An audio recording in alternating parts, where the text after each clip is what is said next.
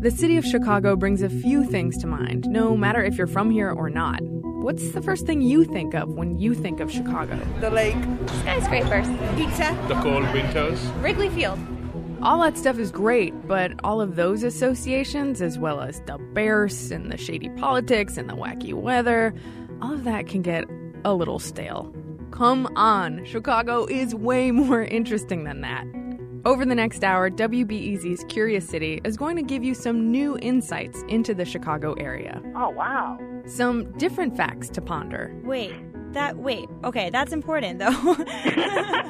and some lesser known Chicago trivia to whip out and blow everyone's minds. what? No way! Right here. Oh my gosh! That's unbelievable! Stick around and get to know some other sides of Chicago from WBEZ's Curious City. We'll be right back.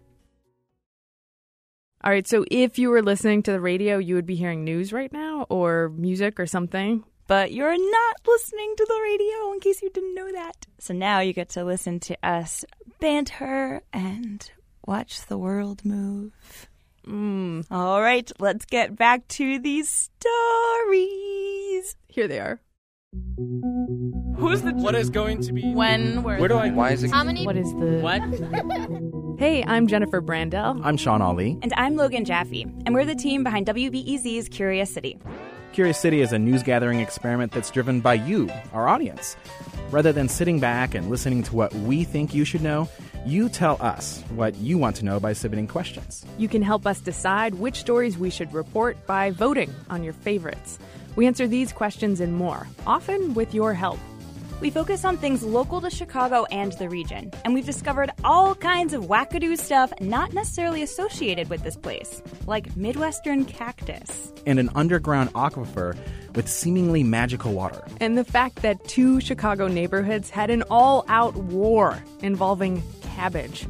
Yep, you heard that right. Cabbage war. Now, even if you're a devoted WBEZ listener and a Curious City fan, there's a chance you've missed some of these stories, so we've pulled out some deep cuts from our archives. We'll start this hour long special with a question that gets right to the heart of what, if anything, makes Chicago unique.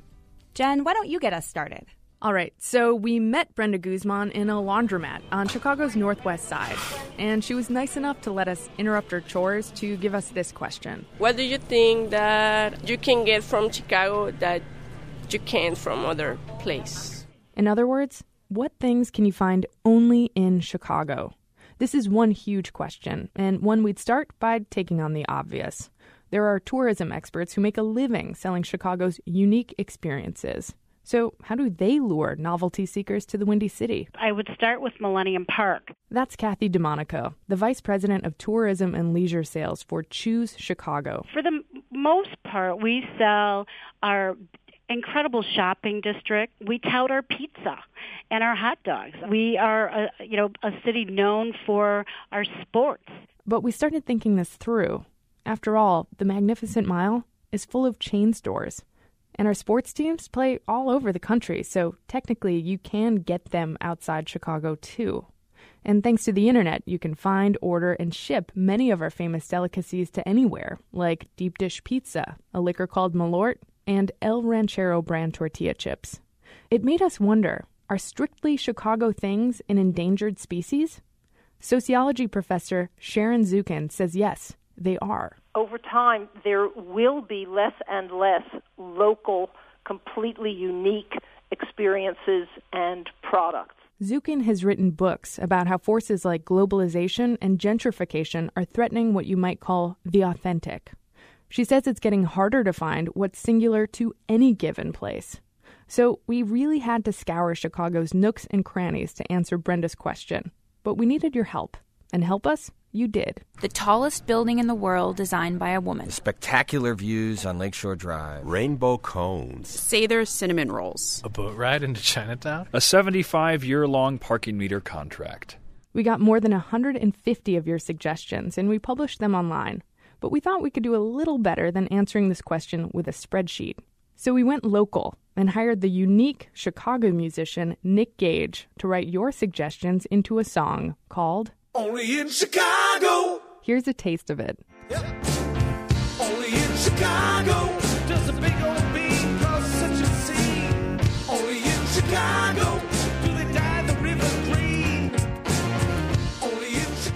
So even though Nick Gage made the song in his city, it's on the internet now. So technically, you can find it outside Chicago. It's not unique to here. Well, you get the idea. And if you're troubled by the concept of local identity eroding, you should hear this from Professor Sharon Zukin. People want to believe in the local. They want to believe in the uniqueness of the place they come from. So people will keep saying that things are unique to their locality because they want to be proud of those things. So even if over time fewer experiences are actually limited to Chicago, Hammond, Zion, or wherever, people will always look for ways to set their hometowns apart. They just might have to work harder and harder to do it. Only in Chicago, made the world's first skyscraper and the world's first Ferris wheel. A man-made menagerie of asphalt, glass, and steel. We've got the high sales tax in the country and a homicide rate to match. The most expensive parking and the most expensive gas. From Terrace way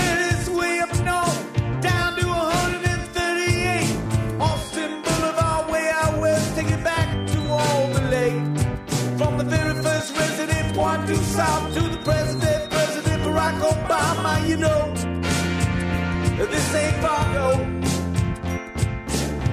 it ain't Key Largo.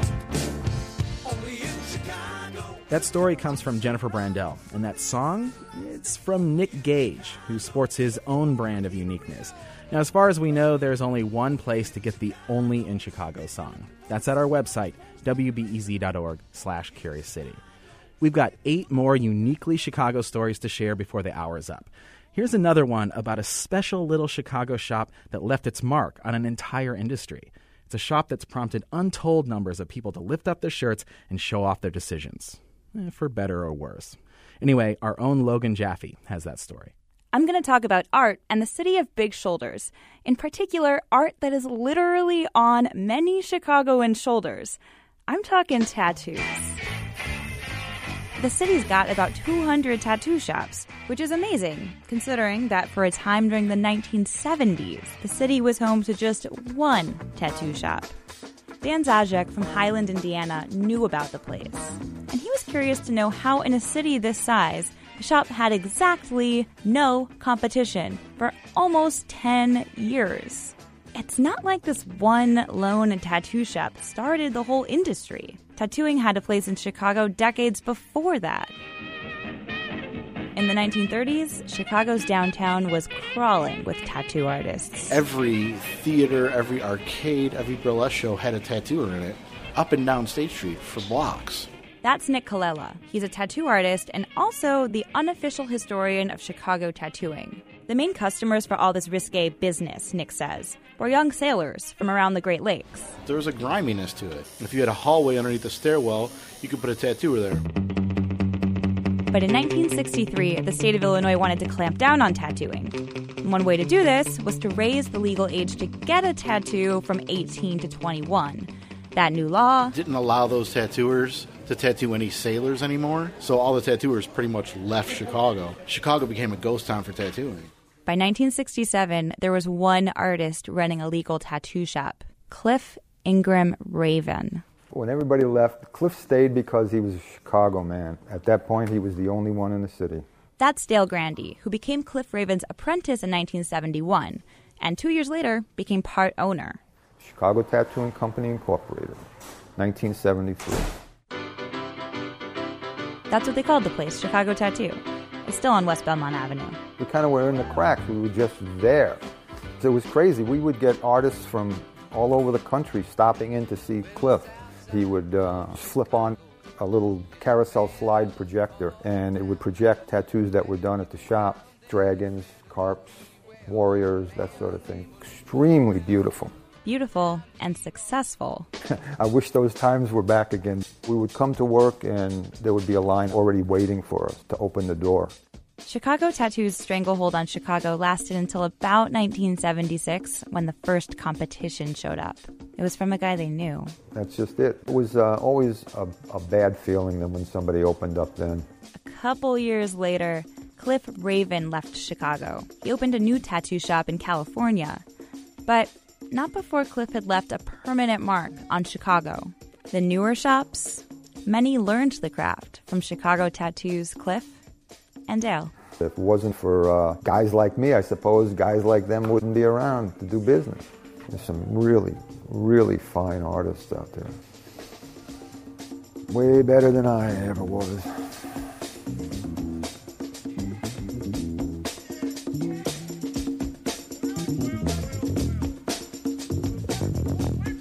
That was Curious City's own multimedia producer, Logan Jaffe, and I'm Sean Alvey.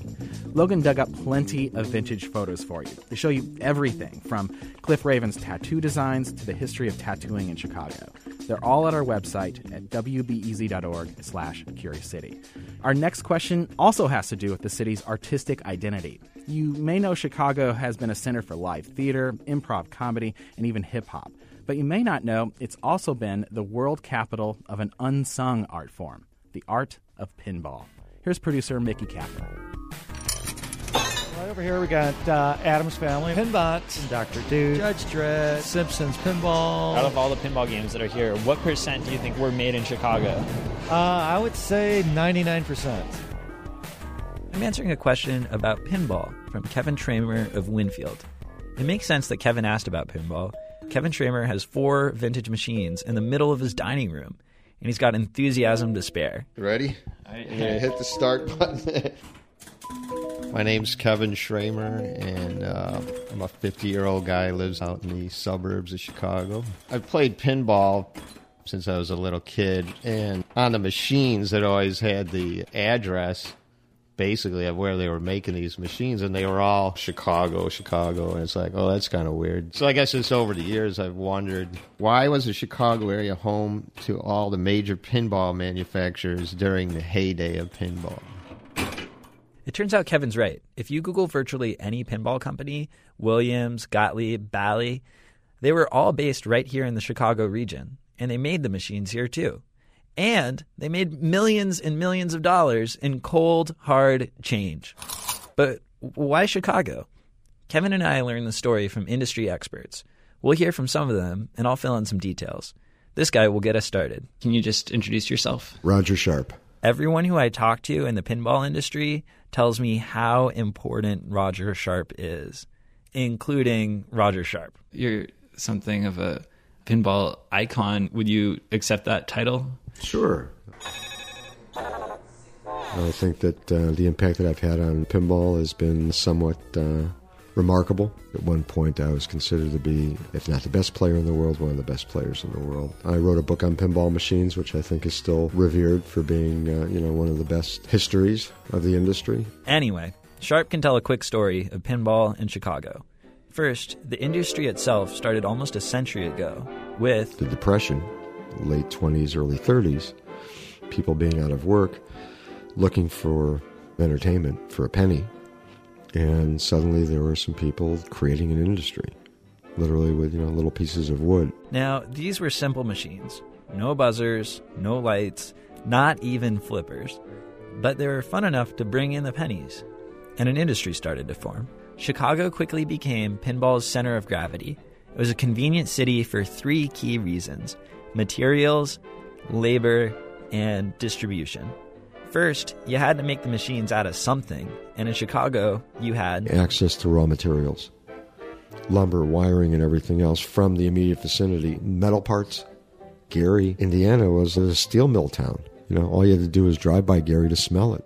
hiring workers was easy in Chicago. Labor force. You know, a very strong immigrant population. And then, once you finished the machines, distribution was simple. From Chicago, you could get anywhere in the world. You had the railroads, you had shipping lines.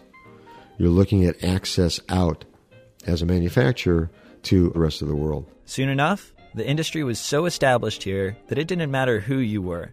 If you wanted to make it in pinball, you had to move to Chicago. Take Harry Williams, for example. Uh, Harry Williams was located on the West Coast, and Harry is really kind of seen as the Thomas Edison of pinball. He uh, introduced sound, introduced, uh, we'll call it electricity. Harry Williams created some of the best early pinball machines, but he couldn't really make it big in California. I think that uh, Harry realized that if he was going to make a go of it in this industry, he needed to be where the industry was. So, in the mid 1930s, Harry Williams set up shop in Chicago, which made better use of his talent. Eventually, Williams' name would grace pinball machines around the world. So that's why pinball was founded here. But our original question from Kevin Schramer was deeper than that. Why was the Chicago area home to all the major pinball manufacturers during the heyday of pinball? Chicago in the pinball industry's heyday. You can take heyday to be in the 60s and 70s, this period of recreational dominance when the pinball machine, this clunky mechanical box designed to take people's pocket change, blossomed into a form of high art. Well, maybe not so high art. Maybe like one step up from carnival art. This is Greg Freres, a pinball artist. But no, it's I think it's worthy. It's part of the 20th century pop art. And this pop art was made almost exclusively in the Chicago area, and you can kind of tell. When I started at Bally, their headquarters was on the river, right across from Riverview. It was an amusement park, and a lot of the manufacturers were right within a three mile radius of that area there you know, that whole amusement park aesthetic seemed to influence pinball and pinball designers and pinball artists. So there's kind of that garish quality to pinball art, the, you know, bright colors, kind of influenced by Riverview in its heyday. Pinball art is Chicago art. And here's an example from one of Greg Freres's machines. In 1979, when I did work on the Harlem Globetrotters, that was our worst winter here ever. You know, I was skiing on my street at home uh, because we had so much snow on the ground. So when I worked on the Globetrotters, I had a globe on the back glass, and I took a big dab of white paint and just put it right at the you know tip of Lake Michigan there, right in where Chicago is. In other words, one of Chicago's most notorious winters made a cameo appearance on a pinball machine shipped around the world. In the late 90s, pinball hit a rough period. And since 2000, only one company has continued to regularly release new pinball machines. That's Stern Pinball, located in Melrose Park, a western suburb. Are you from Chicago? Yeah, I live in the suburbs off Oh, okay. Winfield. Kevin Schramer and I visit Gary Stern, the company's CEO. What was the first table that you uh, worked on? Oh, God. I started in the Stockman when I was 16, so it'll be 53 years ago. So I've I've been around all kinds of pinball machines, so I couldn't I don't know the first one. Gary Stern helps us understand why the pinball industry is still around Chicago, even if it's no longer in its heyday. Stern gives us plenty of details. We source almost all of our parts locally. The cabinets, the circuit boards, and even the little plastic posts are all from the area. But Kevin and I learned a bigger point. The people are still here. We're all here because we're all we were all here. But why are they still here? It's not that pinball is changing the world. There's nothing serious about a pinball. It's just it's a ball and bat game. You know, it's not telling any great moral story. It's just fun. But it's not just fun that keeps Chicago pinball going. Every old machine in the corner of a dive bar and every new machine that comes out is a point of local pride.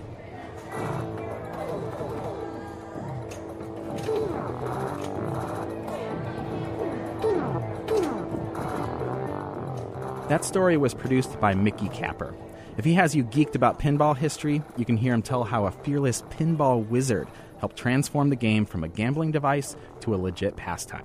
He told it for our friends at the 99% Invisible podcast. You can find a link at our website, wbez.org slash Curious City. We're going to be back in a moment with more of the Curious City What Makes Chicago Special special. Stay tuned.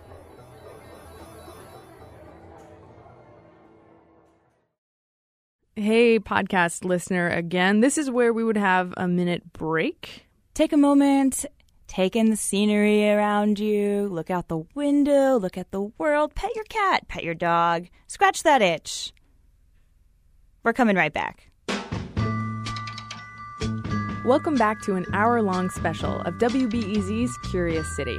It's our series where you ask questions about Chicago and the region, and we answer them together. I'm senior producer Jennifer Brandel.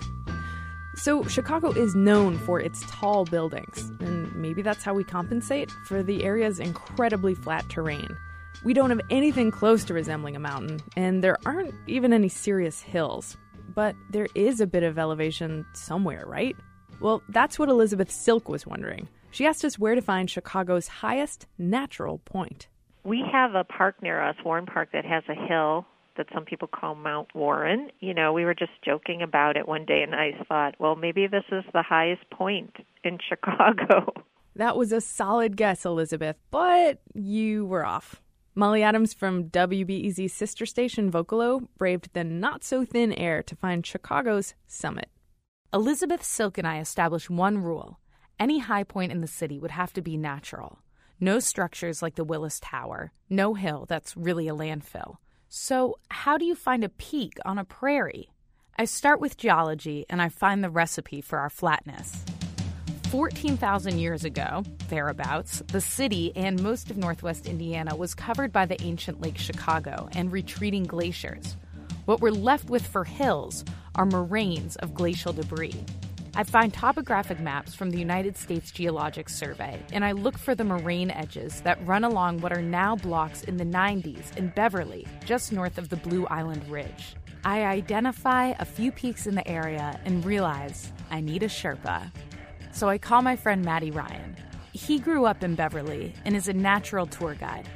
You're going to hear the places we visited in order from lowest to highest. One stop is at the Dan Ryan Woods at 87th and Western to find a stone marking a lookout point. Maddie always thought that this was the highest point in Chicago.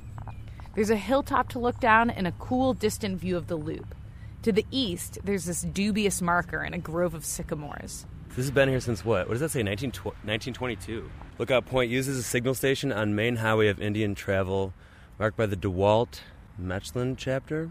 Daughters of the American Revolution. What a badass group name. There must have been some kind of like remaining Native Americans that could have been like, yeah, we did use this. Right? I don't think they just put a rock here. I'd be like, probably. Well, considering our history with Native Americans. You know, if I was an Indian, I'd probably look out right here. Nice view and shady history aside, it turns out this point is only at 660 feet above sea level. So while this hill does offer the highest natural viewpoint, it is technically not the highest point. And I know that from my maps. A warning for sticklers topographic maps measure in increments of 10 feet. Without an altimeter, it's hard to be more precise. So when the maps say the tallest contours in Chicago top out at 670, that means the highest point is between 670 and 679, and there are several hills in that range. We can drive right over one of them. Where where are we driving right now, Maddie? Is, we're driving south on Longwood Drive. We're passing St. Barnabas Grammar School right now. Yeah, this is the old coastline, basically of the glacial, glacial lake that used to be Lake Chicago. Leavitt and uh, 105. okay, so this is it. I think that we just went over it. Oh wow, you can feel it. You can really feel it. Later, we walk around another point that's in the 670 foot range. We want to see if an actual highest point can offer a better view than a residential street. So I used to get my haircut when I was a little kid. At 92nd and Western, it's not a pretty view. There's no park, there's a Menards, but there is a unique feature. We're like smack dab in the middle of the hill right now. So the highest point in Chicago. Looks like it's a rainbow cone. yes, Rainbow Cone, the Beverly Institution. Chocolate ice cream, then strawberry, then Palmer House, then pistachio, then orange sherbet piled on a cake cone. See, look, watch that. It's like a flat spade. Okay. It takes a long. It takes a while to learn how to make a cone like that, Molly. Wow, thank you. Thanks so much. Okay, well, I guess I'm gonna have to put this microphone down at this point. It's a magical treat for a magical spot. It's just that there's not a great view. So grab your cone and head back to 87th Street to get the full top of Chicago experience. That was Vocalo's Molly Adams. And if you're jonesing for a rainbow cone, just know they're open seasonally. I'm Logan Jaffe from Curious City, and you're listening to our You Probably Didn't Know That About Chicago special. One thing Chicago has a reputation for is diversity. The city's pretty much evenly split between white, African American, and Hispanic residents, with new immigrants changing the mix all the time. But Chicago has some serious biodiversity too. The parks and forest preserves have a good number of animals and lots of plants. Aaron Durnbaugh is the Director of Sustainability at Loyola University, and he asked Curious City this question.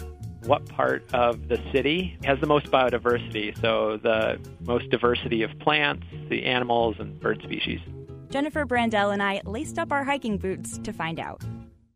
So here's the short answer. The honest answer is that you can't be sure. That's Greg Spyreas. He's a botanist and plant ecologist with the Illinois Natural History Survey. Nobody has counted every single plant and animal in the Chicago area and said, this area here has this many species of all these different types, for sure. So we can't be sure, but Greg tells us how to make an educated guess.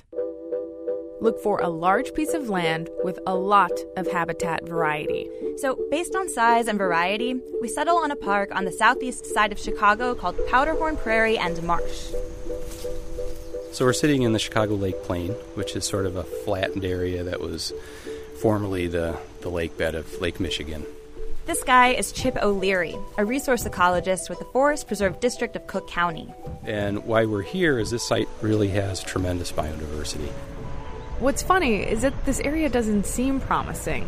Trains roll by, there are smokestacks on the horizon. It's very industrial. But Chip says the surrounding industry is actually one of the reasons why this area became a park in the first place. It had uh, industry happening, but industry would buy big tracts of land, and they didn't develop all those tracts. So, this part of Chicago ended up being protected in a way because it was owned but not used. Powderhorn Prairie is big, around 130 acres. But does it have that habitat variety that Greg Spyreas told us about? It turns out the answer is yes, thanks to the magic of dune and swale topography here by Lake Michigan. So as the, as the waves came in, they would push up a little bit of sand and create this long linear stretch of sand, and it would create this, these dunes. They're only about three to five feet high. In the valley of the dunes, there's swampy wetland habitat that's called swale. On top of the dunes, there's a dry prairie habitat. This rare combination of environments makes for tons of biodiversity.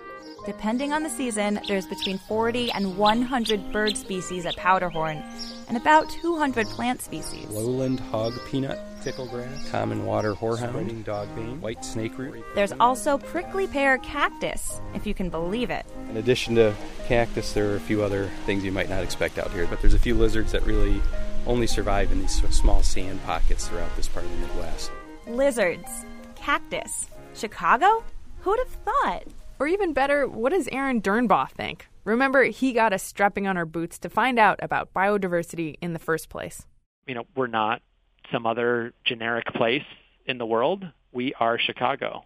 We're this land of prairies and wetlands and Lake Michigan, and it's also just as much a part of who we are as the stockyards, as the city of big shoulders. That's a pretty big idea. Biodiversity as a point of civic pride, just like Chicago's skyscrapers, its pizza, its neighborhoods. And it's one more reason to get outside and look around. Just be careful not to step on a cactus.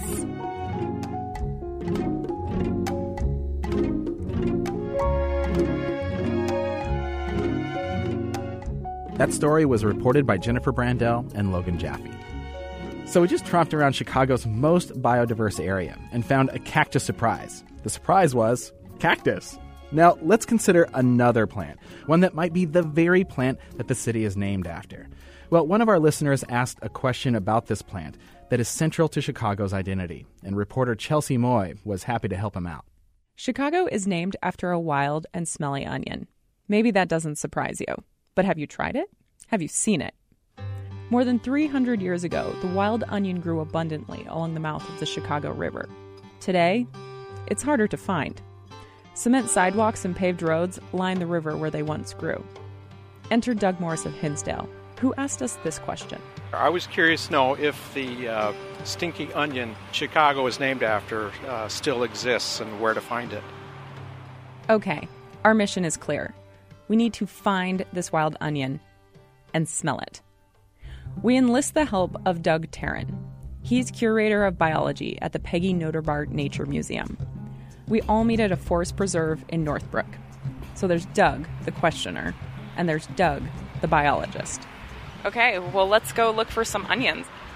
The thing to know right here is that scientists and historians debate exactly which plant is the Chicago onion. So, to answer the question, we look for all three contenders. We walk for only a minute. Got nodding wild onion already here. A few steps more. This is the third species of onion that we were talking about, the field garlic. And just a little farther. This looks like the kind of spot that I would really expect it. Wait for it. No, that's something else. Oh no, it is not something else. I am completely a big liar here. This is wild leek. No way! Yep, right here. We found all three in 30 minutes. That's pretty amazing. We find three kinds of wild onions, and that's important. Here's biologist Doug Taron. There are a bunch of species of onions that live in the Chicago area. Three of them are particularly common. And it's possible that the name refers to any of those three species.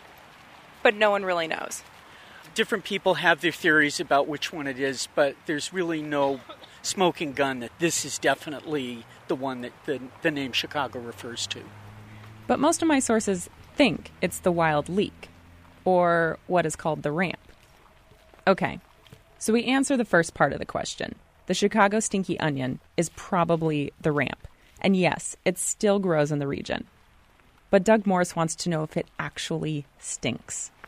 He makes a field observation.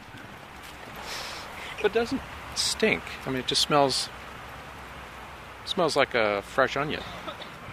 And here's Doug Taron from the Nature Museum. Um, I, I think the reason that people uh, have associated it with stinkiness is because the word is said to be associated with skunks. And I think that the uh, stinkiness of skunk musk is really overstated. I mean, if you're really on top of it and it's really given a good spray and it's very strong, it's unpleasant. But if you smell skunk musk more dis- distantly, I, I actually find it kind of pleasant.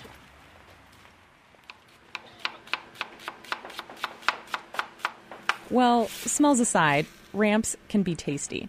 To learn more, I visit Chef John Dubois at the Green Zebra restaurant. Dubois doesn't have any ramps on hand. They're out of season right now, but he doesn't mind talking about them. Come springtime, because, you know, winter in Chicago lasts forever. And so ramps are like that light at the end of the tunnel that, you know, if you can make it that far, you know everything's going to be all right.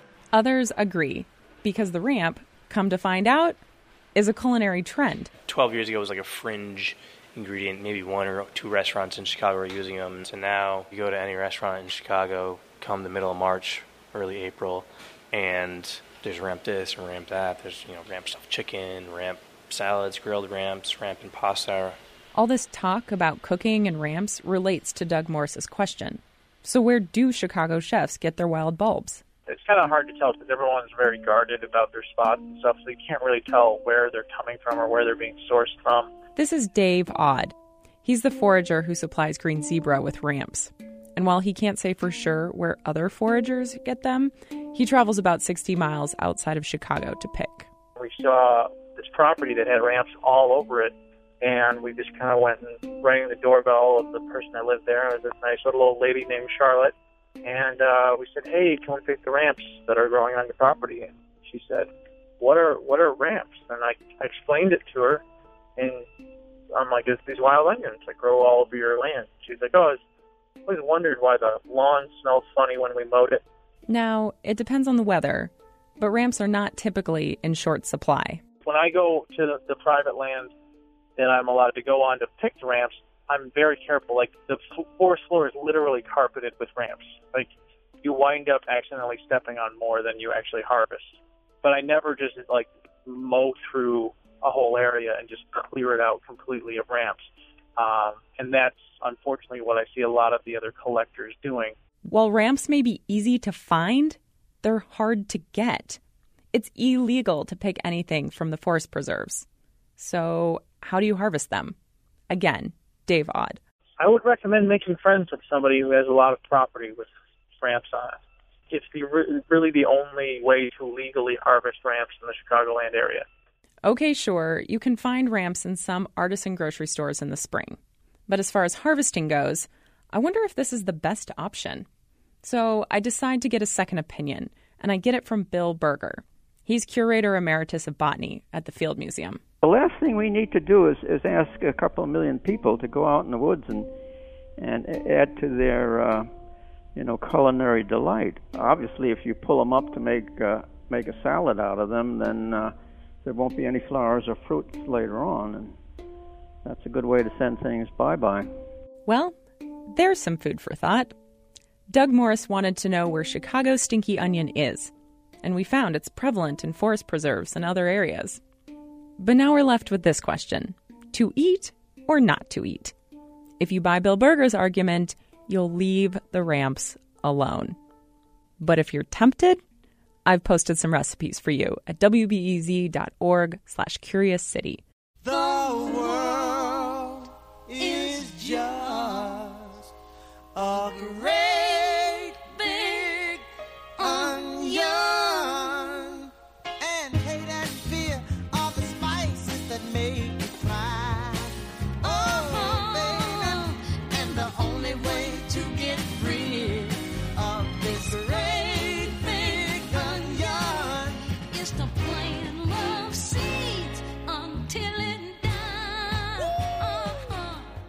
That story came from reporter Chelsea Moy.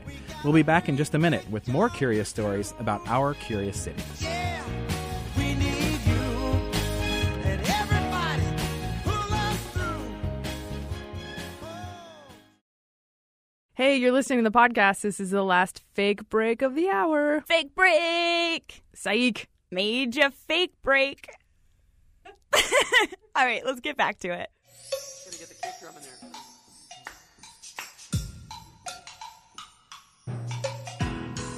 Welcome back to WBEZ's Curious City Special about what makes Chicago weird and wonderful and special. Let's pick up where our onion story left off and continue our accidental theme of vegetables. We got a question related to one vegetable that used to be commonly grown in area farms the humble cabbage. But this story is not about growing cabbages, it's about throwing them. Here's a question about Chicago's most political food fight. My name is Laura Jones Macklin, and my question for Curious City is what was behind the so called cabbage war in West Ridge and Rogers Park? I would like to know more because, you know, cabbage war. To answer Laura's question, we asked reporter Dan Weissman to bring this bizarre historical moment back to life.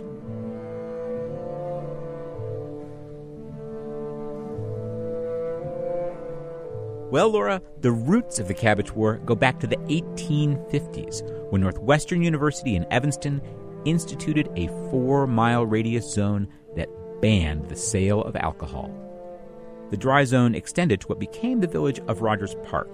Rogers Park had successful businessmen who commuted outside of the dry zone limit and they could easily grab booze on the way home. But it was a different story in the area west of Rogers Park, West Ridge. West Ridgers did not commute so much. They were mostly farmers. Farmers who wanted a drink after a long day's work.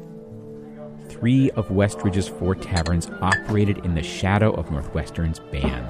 So, in 1890, Westridge incorporated as its own village, a village that could have as many taverns as it pleased. Westridgers felt Rogers Parkers, who had voted themselves dry, amplified a threat to their lifestyle and businesses. And they were always putting on airs. Spoiled. Pretentious. Silk stockings. For their part, the Rogers Parkers had plenty to say about West Ridgers. What they wouldn't do for another drink. Ugh, Philistines. Farmers. Cabbage heads. Animosity persisted even after 1893 when the city of Chicago annexed both areas, and things got really heated in 1895. That's when Rogers Parkers proposed a park along Lake Michigan that would run north from Devon Avenue to Chicago's border with Evanston, A day at the lake would brighten a man's spirit. and taxes on West Ridgers would help fund it.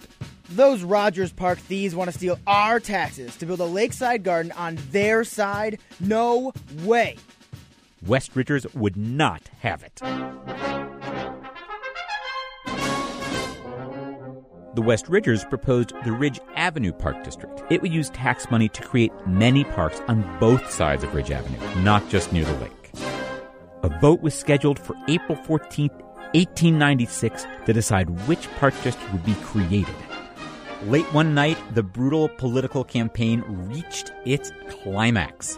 West Ridgers marched right into Rogers Park to confront a Rogers Park leader right at his home. The West Ridgers had taken the term cabbage head as a badge of pride, so they arrived with a cart decorated proudly with heads of cabbages on sticks. A mob of Rogers Parkers pelted the West Ridgers with bricks. Ow! That hurts! By the end of the night, Sheridan Road was littered with stovepipe hats and smashed cabbages. But the vote over Park District funding went on, and when the votes were tallied, the cabbage heads were victorious.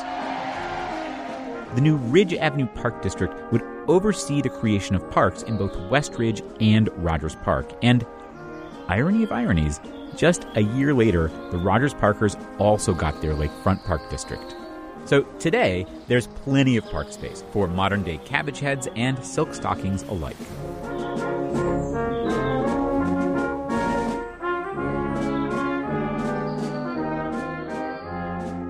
Reporting for that story came from Simran Khosla with voicing by Dan Weissman.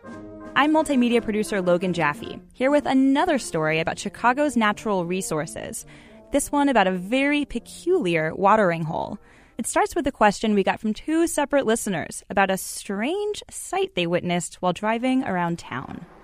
I'm talking about crowds of people lined up at a small, hand pumped water well in a Cook County forest preserve. This water well is just southeast of O'Hare Airport, and it's become so popular, famous even, that people come from all over the region just to drink from it. And some people even call it Chicago's Fountain of Youth. I think um, fountains of youth are a little bit of an urban legend, fable, myth. That's one of our two question askers. My name is Leslie Treese. And here's the other one. My name is Larry Powers, and. And I'll let them take it from here. I drive down. You know, I drive by Irving Park Road. Forest Preserve on Irving Park Road. On a weekly basis, and you always see lines of people. People filling up their water bottles or their jugs. In the middle of the Forest Preserve. What's the deal? I'm curious to know why. There's got to be some special secret. Obviously, a secret that needs to be spilled. So, we meet Leslie and Larry at the Schiller Woods Forest Preserve to see the pump and the lines of people for ourselves. But we also get an official explanation from this guy. My name is Len Dufkus. I'm a maintenance supervisor with the Forest Missouri District of Cook County. He's been watching the Schiller Woods phenomena for years. I've been by here at midnight, and people are out here pumping water at midnight. So, why? It's the age old question. This comes from an underground aquifer that's prevalent throughout the whole area here. It's just good groundwater. That's it. The state of Illinois even tested the water to see what's in it, and all they found is the water is low in iron. So, in theory, this well water shouldn't be all that special. But in practice, people like how it tastes way different than chlorinated city water. And they give other theories, too. I'm picking up this water because for me that's our medicine or something, but it's good for cooking, for drinking, for coffee, for everything. I definitely feel that it is better, healthier for you, for personal drinking and for making kombucha at home. Uh, it doesn't have the additives or the chemicals, the fluoride, the chlorine, or the pharmaceuticals that the wonderful city of Chicago contains. Leslie and Larry, our question askers, couldn't leave without a taste for themselves. Here's looking at you. Cheers. Cheers. The verdict? It tasted clean and not minerally at all. But I'm going to say that on a scale of 1 to 10, this water is probably uh, 9. I'm thinking it would really make nice ice cubes, and then I could float the ice cubes in an adult beverage of my choice. I'm coming back.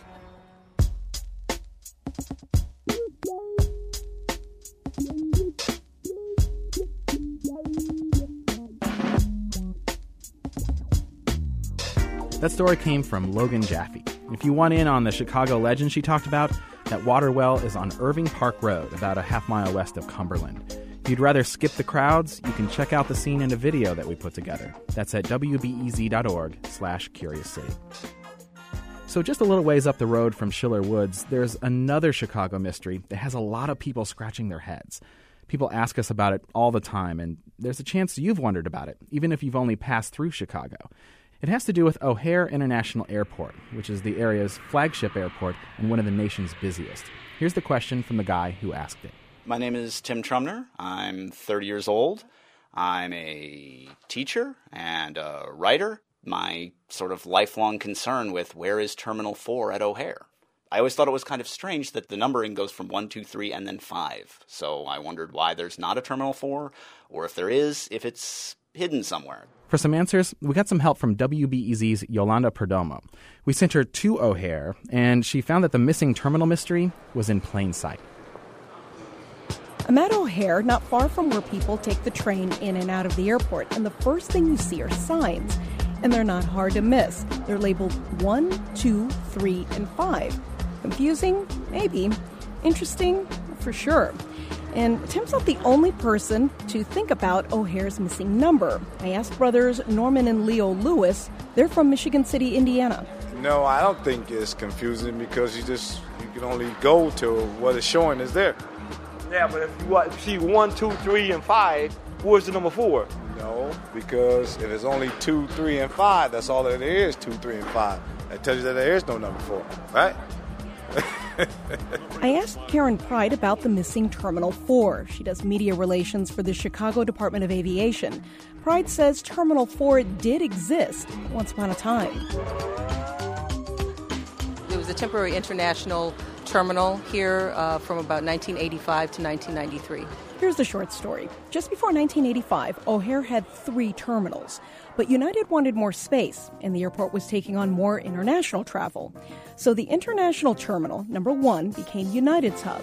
Terminals two and three stayed domestic. Terminal four was assigned for international flights. I got all this history from David Woodcock. He's worked at O'Hare for 50 years, and he even worked at Terminal 4 as the station manager for Scandinavian Airlines. But why don't we take the main floor of the parking garage, which says that's what it was, uh, why don't we take that main floor, convert it into a temporary international building? And voila! Or not so much voila. Woodcock says foreign airline companies found the new operating area too small, and they had already started planning Terminal 5, a new improved international terminal. That new Terminal 5 opened in 1993. Everybody was very excited about uh, Terminal 5. I remember walking through Terminal 5 the night before we opened it and so and said, wow, this is great. This is terrific. It was worth all of the effort. Woodcock says there was fanfare for the new terminal, but Terminal 4, it was closed quietly. So the answer to why there's no Terminal 4 at O'Hare? It was temporary in the first place and a victim of the march of progress to Terminal 5. But that leads to another question. What about the numbers? O'Hare still had terminals 1, 2, and 3. Why didn't they just call the newest terminal Terminal 4? Again, here's Karen Pride. That would have been more confusing. Getting rid of 5 and just having 1, 2, 3, 4, that would have been more confusing? Yeah. I think so. Because people ha- had become accustomed to going over to this location and calling that Terminal 4. It didn't exist anymore. And here's the point from David Woodcock travelers don't need the number 4. They get a ticket and head to whatever terminal they need to go to. And again, changing stuff would just cost more money. You know what? People are familiar now. Be honest with you. You, you talked about the cost of changing the signage. Well, that's that's one that's one aspect, but you know why do it? If it's, it's people know it now. People, everybody knows it. Terminal Five is the international terminal. I even have a jacket that says Terminal Five International Terminal uh, at home. You don't have a number 4. No, no, I'd have to change jackets, wouldn't I? Yeah. Okay, this is what we know. There is no Terminal 4 because that area was originally a parking lot. It was supposed to be a stopgap space until a bigger and better Terminal 5 was in place. It's like the number 4 is a ghost at O'Hare, but it's not completely gone. This lady thinks she saw it. Are you asking about Terminal 4? Yeah. I think it, you go through those elevators over there, right? I thought I thought I saw something about Terminal 4. I could be wrong. It's no wonder that Sarah Crowley of Chicago could be confused. There are signs with the number 4, but they're for Elevator Center 4.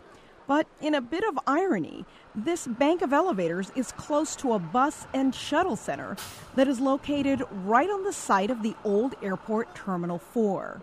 I was able to solve the mystery for Tim and happy to tell him about it. After all, he did say it was his quote, lifelong concern. Oh, wow. I've basically been in Terminal 4. I just was not aware of it. Huh. I kind of figured it would be sort of tucked away somewhere or would have been, you know, just completely demolished. I was not expecting it to have been a parking garage, briefly been an airport terminal, and then turned back into a parking garage. Honestly, it wasn't the answer I was expecting, but I like that there's a big number four at O'Hare. Again, at a bank of elevators. Maybe like a little joke about the old Terminal 4. And some O'Hare workers I ran into thought the question about the number four was funny too.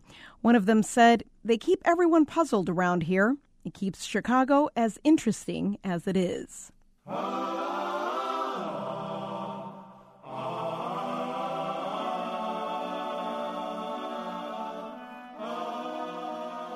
That story was reported by Yolanda Perdomo, and that O'Hare worker she spoke with definitely has a point. I mean, if you all weren't puzzled about Chicago, Curious City wouldn't exist. And after learning about parks and pinball and where to find the city's highest hill and the most magical water and the most biodiverse spot, we hope you're still curious enough about the Chicago area that you're going to send us your question too. That's because we rely on your questions to make these stories. So do us a solid and send us your questions about Chicago, the region, and its people. Ask us at wbez.org slash curious city. All right, time to get going. We hope this hour long Curious City special about what makes Chicago so special has you fully equipped with fun facts to wow the crowd at any party. Or to defend your choice of calling Chicago home to anyone who dares question you. Big thanks to Curious City intern Ellen Mayer for production help on this special, and same goes for Iris Lynn. We are a small but mighty team, including founder and senior producer Jennifer Brandel, that's me, Editor Shawn Allee, that's me, and multimedia producer Logan Jaffe, that's me. Curious City is produced by WBEZ and AIR, with support from the Corporation for Public Broadcasting and the Doris and Howard Conant Fund for Journalism. Mm, that was good radio.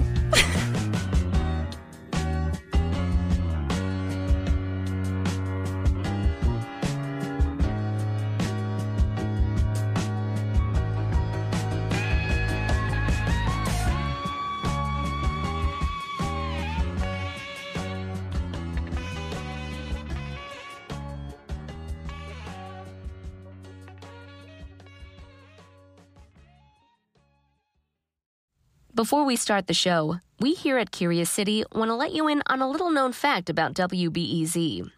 89% of all our funding comes from community support, including contributions from curious listeners like you. If this program has changed how you see Chicago, please consider supporting this program at wbez.org/curious. Thank you. At a time when information continues to come at us faster and faster, sometimes you need to hit pause and rewind. NPR's Throughline takes you back in time to the source of the news stories filling your feed. Find NPR's Throughline wherever you get your podcasts.